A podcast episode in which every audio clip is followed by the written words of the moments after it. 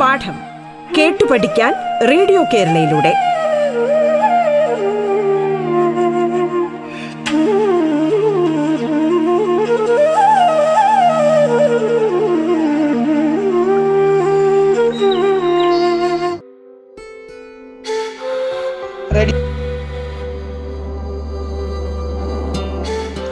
എട്ടാം ക്ലാസ്സിലെ സാമൂഹ്യശാസ്ത്ര പാഠഭാഗത്തിലെ ഒൻപതാം അധ്യായമായ മഗധ മുതൽ താനേശ്വരം വരെ എന്ന പാഠഭാഗത്തിലെ ആദ്യ ഭാഗമാണ് നമ്മൾ ഇന്ന് ചർച്ച ചെയ്യുന്നത്. നിങ്ങൾക്കൊപ്പം ഞാൻ ബിന്നി സാഹിതി.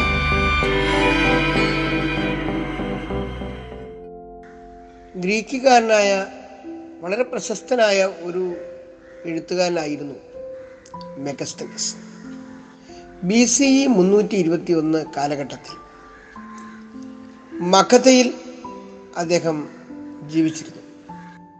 മഗധ സാമ്രാജ്യത്തിലെ വളരെ ശ്രദ്ധേയനായ ഒരു ഭരണാധികാരിയായിരുന്നു ചന്ദ്രഗുപ്ത മൗര്യ. അദ്ദേഹത്തിന്റെ കൊട്ടാരത്തിൽ കണ്ട കാഴ്ചകളെ അദ്ദേഹം ഇങ്ങനെയാണ് ഇൻഡിക്ക എന്ന തന്റെ പുസ്തകത്തിൽ രേഖപ്പെടുത്തിയിരിക്കുന്നത്. വർണാഭമായ എഴുന്നള്ളപ്പോടെയാണ് രാജാവ് പ്രജകൾക്ക് മുന്നിൽ പ്രത്യക്ഷപ്പെടുന്നത്. രാജാവിനെ സുവർണ പല്ലക്കിലാണ് എഴുന്നള്ളിക്കുന്നത്. അദ്ദേഹത്തിന്റെ അംഗരക്ഷകർ നെറ്റിപ്പട്ടം കിട്ടിയ ആനകൾക്ക് മുകളിലാണ് ഇരിക്കുന്നത്. പരിശീലിച്ച തത്തകളിരിക്കുന്ന വൃക്ഷശിഖരങ്ങൾ ചിലർ വഹിച്ചുകൊണ്ട് നടക്കുന്നു. രാജാവിന് ചുറ്റും ആയുധധാരികളായ വനിതകൾ അംഗരക്ഷകരായി എപ്പോഴും ഉണ്ടാകും. ഏതു സമയവും തന്നെ ആരെങ്കിലും അപായപ്പെടുത്തുമെന്ന് രാജാവ് ഭയപ്പെടുന്നു. അംഗരക്ഷകർ രുചിച്ചതിന് ശേഷമേ രാജാവ് ഭക്ഷണം കഴിക്കാറുള്ളൂ. രണ്ട് രാത്രികൾ തുടർച്ചയായി ഒരേ സ്ഥലത്ത് രാജാവ് ഉറങ്ങുമായിരുന്നില്ല. മഗധ രാജ്യത്തിന്റെ അധിപനായ ചന്ദ്രഗുപ്തൻ ചന്ദ്രഗുപ്ത മൗര്യൻ തന്റെ കൊട്ടാര ജീവിതം എങ്ങനെയാണ് നിർവഹിച്ചിരുന്നത് എന്നതിനെ കുറിച്ചിട്ടുള്ള ഒരു കുറിപ്പാണ് ഇൻഡിക്കയിൽ മെഗസ്തനീസ് പറയുന്നത്. ഈ കുറിപ്പ് വായിക്കുമ്പോൾ അദ്ദേഹത്തിന്റെ ഭരണ സംവിധാനവും അല്ലെങ്കിൽ അതുമായി ബന്ധപ്പെട്ട കാര്യങ്ങളും പ്രത്യേകിച്ച് മൗര്യഭരണം എങ്ങനെയാണ് അവിടെ നടന്നിരുന്നത് എന്നതിനെക്കുറിച്ചുള്ള ചില കൃത്യമായ കാഴ്ചകൾ കൃത്യമായ ധാരണകൾ നമുക്ക് ഉണ്ട് ഒന്ന് ആലോചിച്ച് നോക്കൂ എന്തെല്ലാമായിരുന്നു രാജാവ് തന്റെ ഭരണ സംവിധാനത്തിന്റെ ഭാഗമായി നടത്തിയിരുന്നത് എന്ന് എന്ന് നമുക്കൊന്ന് നോക്കാം.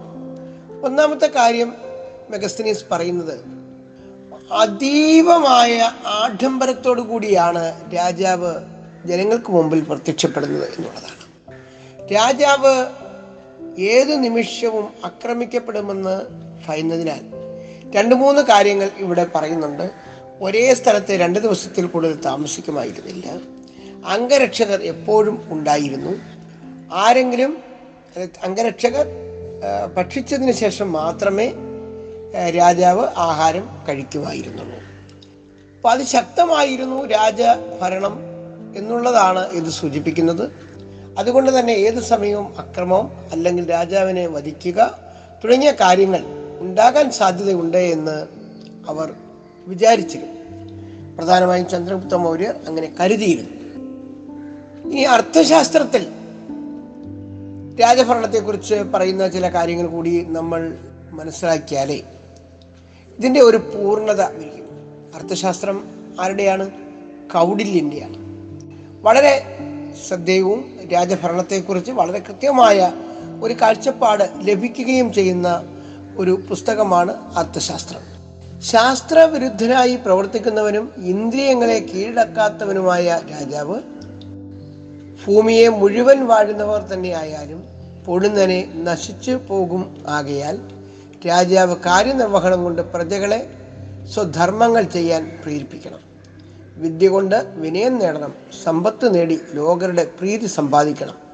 അലസത അസത്യം പറയൽ അഹങ്കാരം തോന്നിക്കുന്ന വേഷം അധർമ്മം ഉളവാകുന്ന ഇടപാട് എന്നിവ വർജിക്കണം.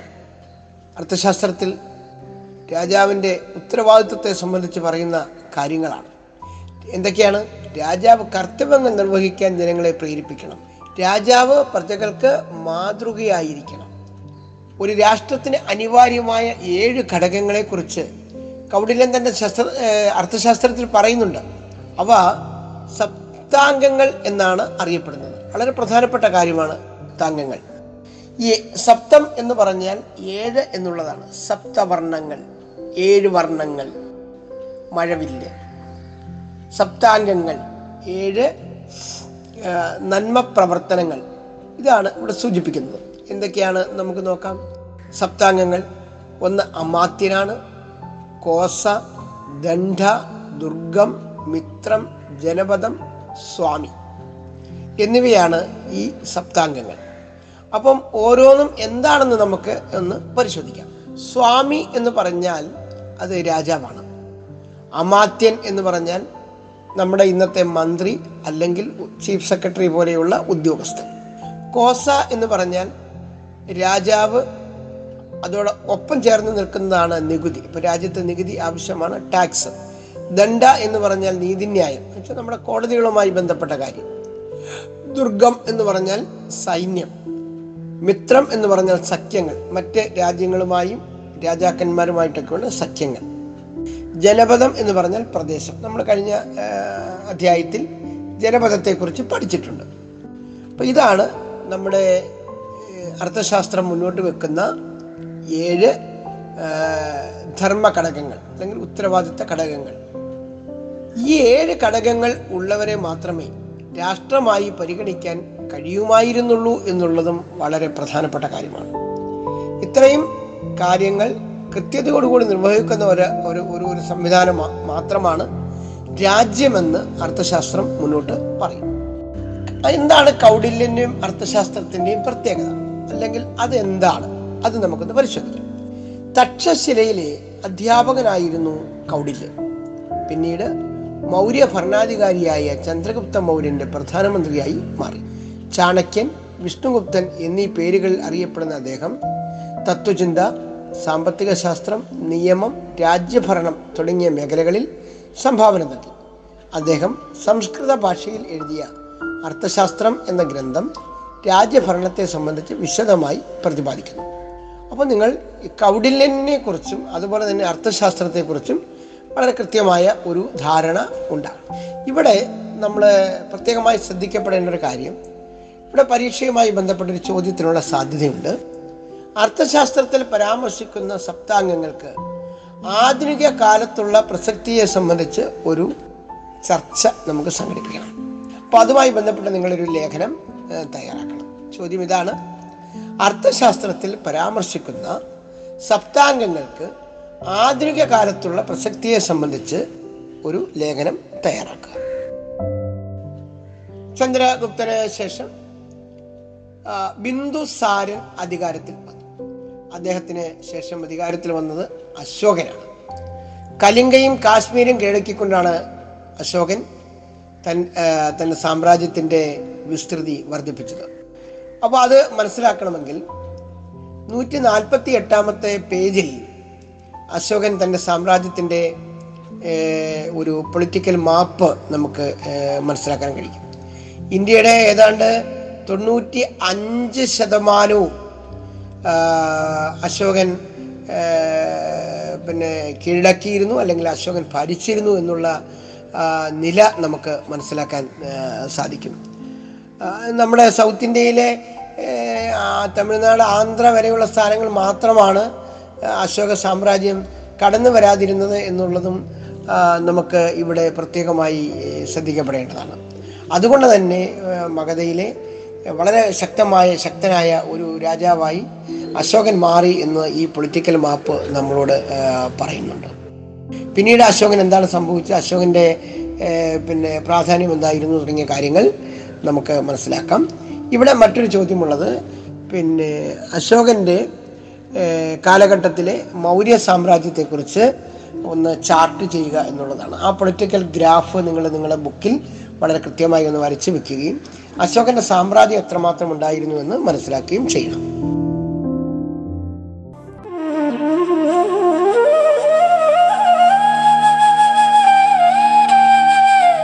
പാഠം കേട്ടു പഠിക്കാൻ റേഡിയോ കേരളയിലൂടെ.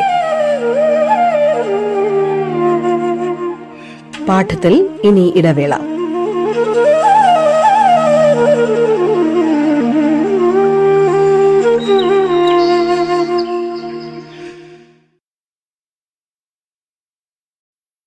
പാഠം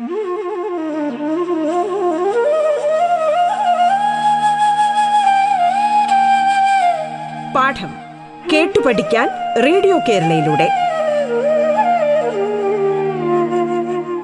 തുടർന്ന് കേൾക്കാം പാഠം.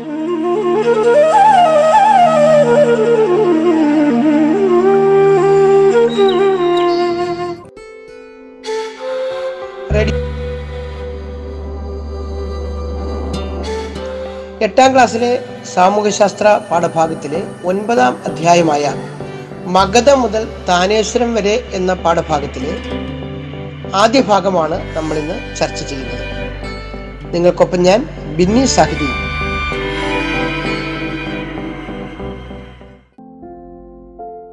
സപ്താംഗങ്ങൾ പാലിക്കുന്നത് മാത്രമാണ് ഒരു രാഷ്ട്രം അല്ലെങ്കിൽ ഒരു ഭരണം എന്ന് അർത്ഥശാസ്ത്രം മുന്നോട്ട് വെക്കുന്നു. അപ്പോൾ സ്വാഭാവികമായിട്ടും മഗധയിലെ രാജാവായ ചന്ദ്രഗുപ്ത മൗര്യൻ ഈ സപ്താംഗങ്ങളെ അടിസ്ഥാനമാക്കിയുള്ള ഒരു ഭരണ വ്യവസ്ഥയാണ് അവിടെ നടപ്പാക്കിയത് അവിടെ സ്ഥാപിച്ചത്. പടലിപുത്രമായിരുന്നു മൗര്യഭരണത്തിന്റെ ആസ്ഥാനം. നമ്മുടെ മാപ്പ് പരിശോധിക്കുകയാണെങ്കിൽ ഇന്ത്യയുടെ പൊളിറ്റിക്കൽ മാപ്പ് പരിശോധിക്കുകയാണെങ്കിൽ പാടലിപുത്രം എന്ന് പറയുന്നത് ഇന്നത്തെ പട്നയാണ്.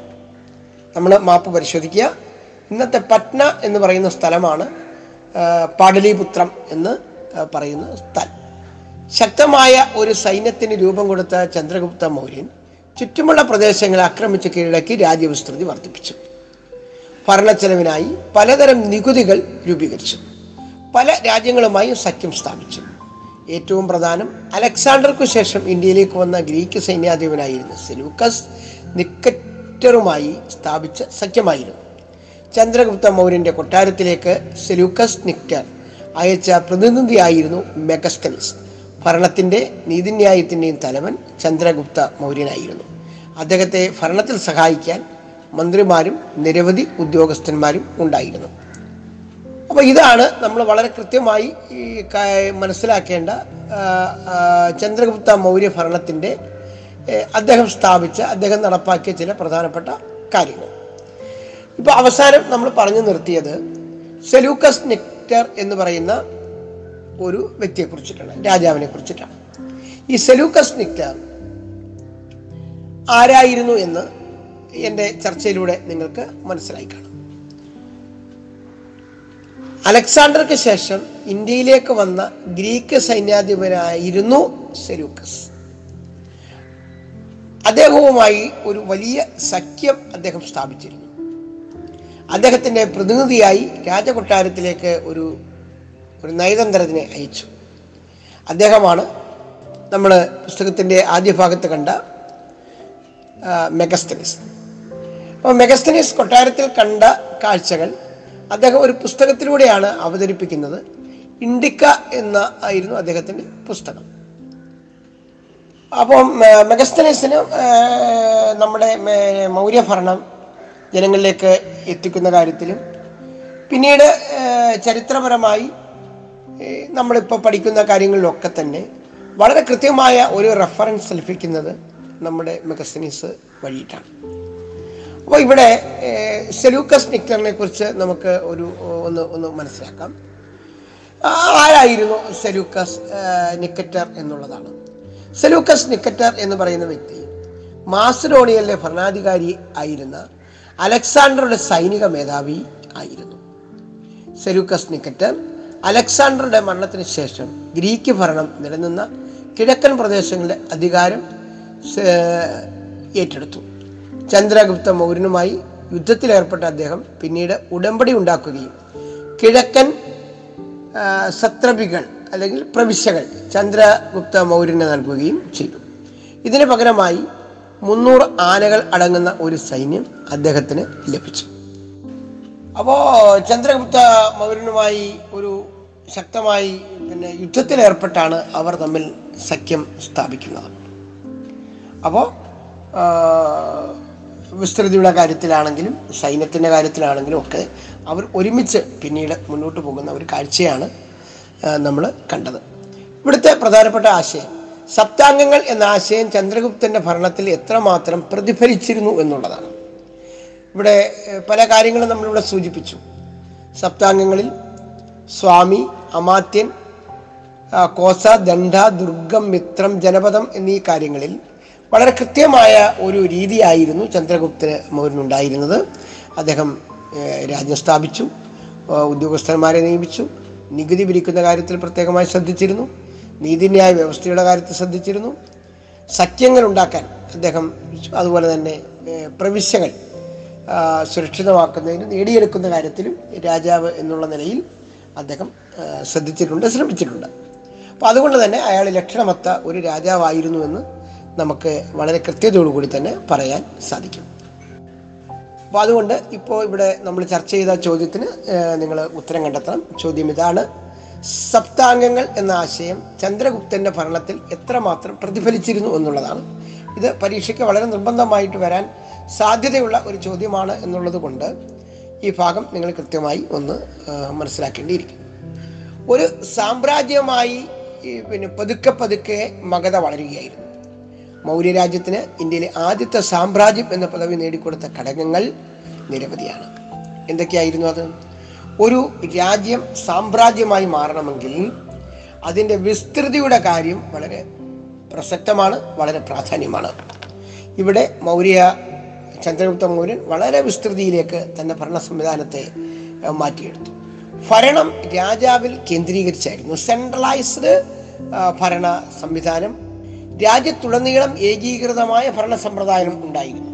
രാജ്യത്ത് നികുതിയുടെ കാര്യത്തിലാണെങ്കിലും ഭരണ സംവിധാനത്തിന്റെ കാര്യത്തിലാണെങ്കിലും സൈന്യത്തിന്റെ കാര്യത്തിലാണെങ്കിലും ഒക്കെ തന്നെ ഒരു ഏകീകൃത സ്വഭാവം ഉണ്ടായിരുന്നു.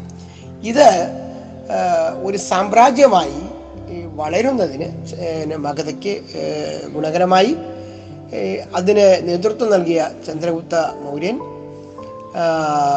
ആദ്യത്തെ സാമ്രാജ്യ സ്ഥാപിച്ച വ്യക്തി എന്നുള്ള നിലയിലും ശ്രദ്ധേയം ആയി. അപ്പോൾ ഇവിടെ മറ്റൊരു ഒരു ഒരു കാര്യം കൂടി നമ്മൾ ചർച്ച ചെയ്യപ്പെടേണ്ടതുണ്ട്. മഗധ കേന്ദ്രീകരിച്ച് മഗധ കേന്ദ്രീകരിച്ച് ഇന്ത്യയിലെ ആദ്യത്തെ സാമ്രാജ്യം രൂപപ്പെടാനുണ്ടായ രാഷ്ട്രീയ സാഹചര്യം എന്തെല്ലാമാണ് എന്നതിനെക്കുറിച്ച് നിങ്ങളൊരു കുറിപ്പ് തയ്യാറാക്കണം. മൗര്യ സാമ്രാജ്യത്തിലെ വളരെ പ്രധാനപ്പെട്ട ഒരു രാജാവാണ് അശോകൻ എന്ന് നമ്മൾ കണ്ടു കഴിഞ്ഞു. അപ്പൊ അശോകന്റെ ധർമ്മത്തെക്കുറിച്ച് പ്രതിപാദിക്കുന്ന ശാസനമാണ് ധർമ്മശാസനം അശോകന്റെ ധർമ്മത്തെക്കുറിച്ച് പ്രതിപാദിക്കുന്ന ശാസ്ത്രമാണ് ധർമ്മശാസ്ത്രം അപ്പോൾ നമ്മുടെ പാഠപുസ്തകത്തിൽ ധർമ്മശാസ്ത്രത്തിന്റെ ഒരു ഭാഗം നൽകിയിട്ടുള്ളത് നിങ്ങൾ വായിക്കേണ്ടിയിരിക്കുന്നു നിങ്ങൾ മനസ്സിലാക്കേണ്ടിയിരിക്കുന്നു.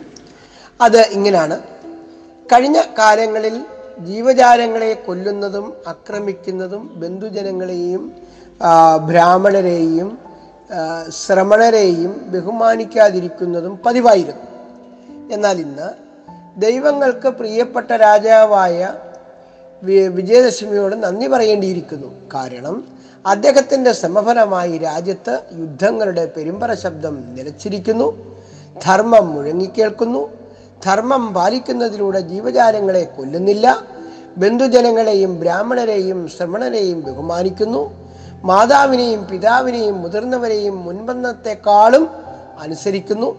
ഇത്തരത്തിൽ ദമ്മ വ്യാപിച്ചുകൊണ്ടേ ഇരിക്കുന്നു. അശോകന്റെ കാലഘട്ടത്തിൽ എങ്ങനെയാണ് താൻ രാജ്യം നടത്തിയിരുന്നത് എന്നതിനെ സൂചിപ്പിക്കുന്നതാണ് ഈ ധർമ്മശാസ്ത്രത്തിലൂടെ നമ്മൾ മനസ്സിലാക്കുന്ന കാര്യം. ഇവിടെ പിയദശി എന്നൊരു വാക്ക് ഞാൻ സൂചിപ്പിക്കുകയുണ്ടായി. അതിങ്ങനെയാണ് എന്നാൽ ഇന്ന് ദൈവങ്ങൾക്ക് പ്രിയപ്പെട്ട രാജാവായ പ്രിയദശിയോട് നന്ദി പറയേണ്ടിയിരിക്കുന്നു. പ്രിയദശി ചെയ്ത നല്ല കാര്യങ്ങളാണ് പിന്നീട് പറയുന്നത്. എന്തൊക്കെയാണ്? എന്തുകൊണ്ടാണ് പ്രിയദശിയോട് നന്ദി പറയേണ്ടിയിരിക്കുന്നത് എന്ന് ധർമ്മശാസ്ത്രം പറയുന്നുണ്ട്. ഇന്ന കാര്യങ്ങളാണ്. എന്താണ്? അദ്ദേഹത്തിന്റെ സംഭവനമായി രാജ്യത്ത് യുദ്ധങ്ങളുടെ പെരുമ്പറ ശബ്ദം നിലച്ചു. പകരം ദമ്മ മുഴങ്ങിക്കേൾക്കുന്നു. ദമ്മ പാലിക്കുകയും അതുവഴി ജീവജാലങ്ങളെ കൊല്ലുന്നും ഇല്ല. ബന്ധുജനങ്ങളെയും ബ്രാഹ്മണരെയും ശ്രമണന്മാരെയും ബഹുമാനിക്കുന്നു. മാതാപിതാക്കന്മാരെയും മുതിർന്നവരെയും മുമ്പന്നത്തെക്കാളും അനുസരിക്കുന്നു തുടങ്ങിയ കാര്യങ്ങൾ. ആ, ഒരു രാജാവ് എന്നുള്ള നിലയിൽ അശോകൻ അനുവർത്തിച്ചിരിക്കുന്ന കാര്യങ്ങളാണെന്നു കൂടി ഇവിടെ സൂചിപ്പിക്കുന്നു ഈ ശാസ്ത്രത്തിൽ നിന്ന് ഏത് ശാസ്ത്രം? ധമ്മശാസ്ത്രത്തിൽ നിന്ന്. അശോകന്റെ ധമ്മയെക്കുറിച്ച് നമുക്ക് കൂടുതൽ വിവരങ്ങൾ ലഭിക്കും. ഇവിടെ പറയുന്നു മൃഗബലി പാടില്ല അതുപോലെ ബന്ധുജനങ്ങളെ ബഹുമാനിക്കണം യുദ്ധം ഒഴിവാക്കണം അല്ലെങ്കിൽ യുദ്ധം കുറയ്ക്കണം. മാതാപിതാക്കന്മാരെ കൂടുതലായി ബഹുമാനിക്കണം ജീവജാലങ്ങളെ കൊല്ലുകയോ നശിപ്പിക്കുകയോ ചെയ്യാൻ പാടില്ല തുടങ്ങിയ കാര്യങ്ങളാണ് നമുക്ക് ഇതിനകത്ത് നിന്ന് വളരെ കൃത്യമായി മനസ്സിലാക്കാൻ കഴിയുക എന്താണ് സംസ്കൃത ഭാഷയിൽ ധമ്മം എന്ന വാക്കിന്റെ അർത്ഥം പ്രാകൃത് ഭാഷയിലെ രൂപമാണ് ധർമ്മം എന്ന് മനസ്സിലാക്കാൻ കഴിയും. അപ്പം ധർമ്മം എന്ന വാക്കാണ് ഇവിടെ ധമ്മ എന്ന് ഉള്ള നിലയിലേക്ക് ഉപയോഗിച്ചിരിക്കുന്നത്. അത് കൃത്യമായി മനസ്സിലാക്കണം. സംസ്കൃത ഭാഷയിലെ ധർമ്മം എന്ന വാക്കിന്റെ പ്രാകൃത് ഭാഷയിലെ രൂപമാണ് ധമ്മ. പ്രാകൃത് ഭാഷയിലെ രൂപമാണ് ധമ്മ. അപ്പോൾ ഏത് ഭാഷയിലെ ആണ് ധമ്മ എന്ന് പറഞ്ഞാൽ പ്രാകൃത് ഭാഷയാണ് എന്നുള്ളതാണ് നമുക്കിവിടെ നൽകുന്ന ഉത്തരം.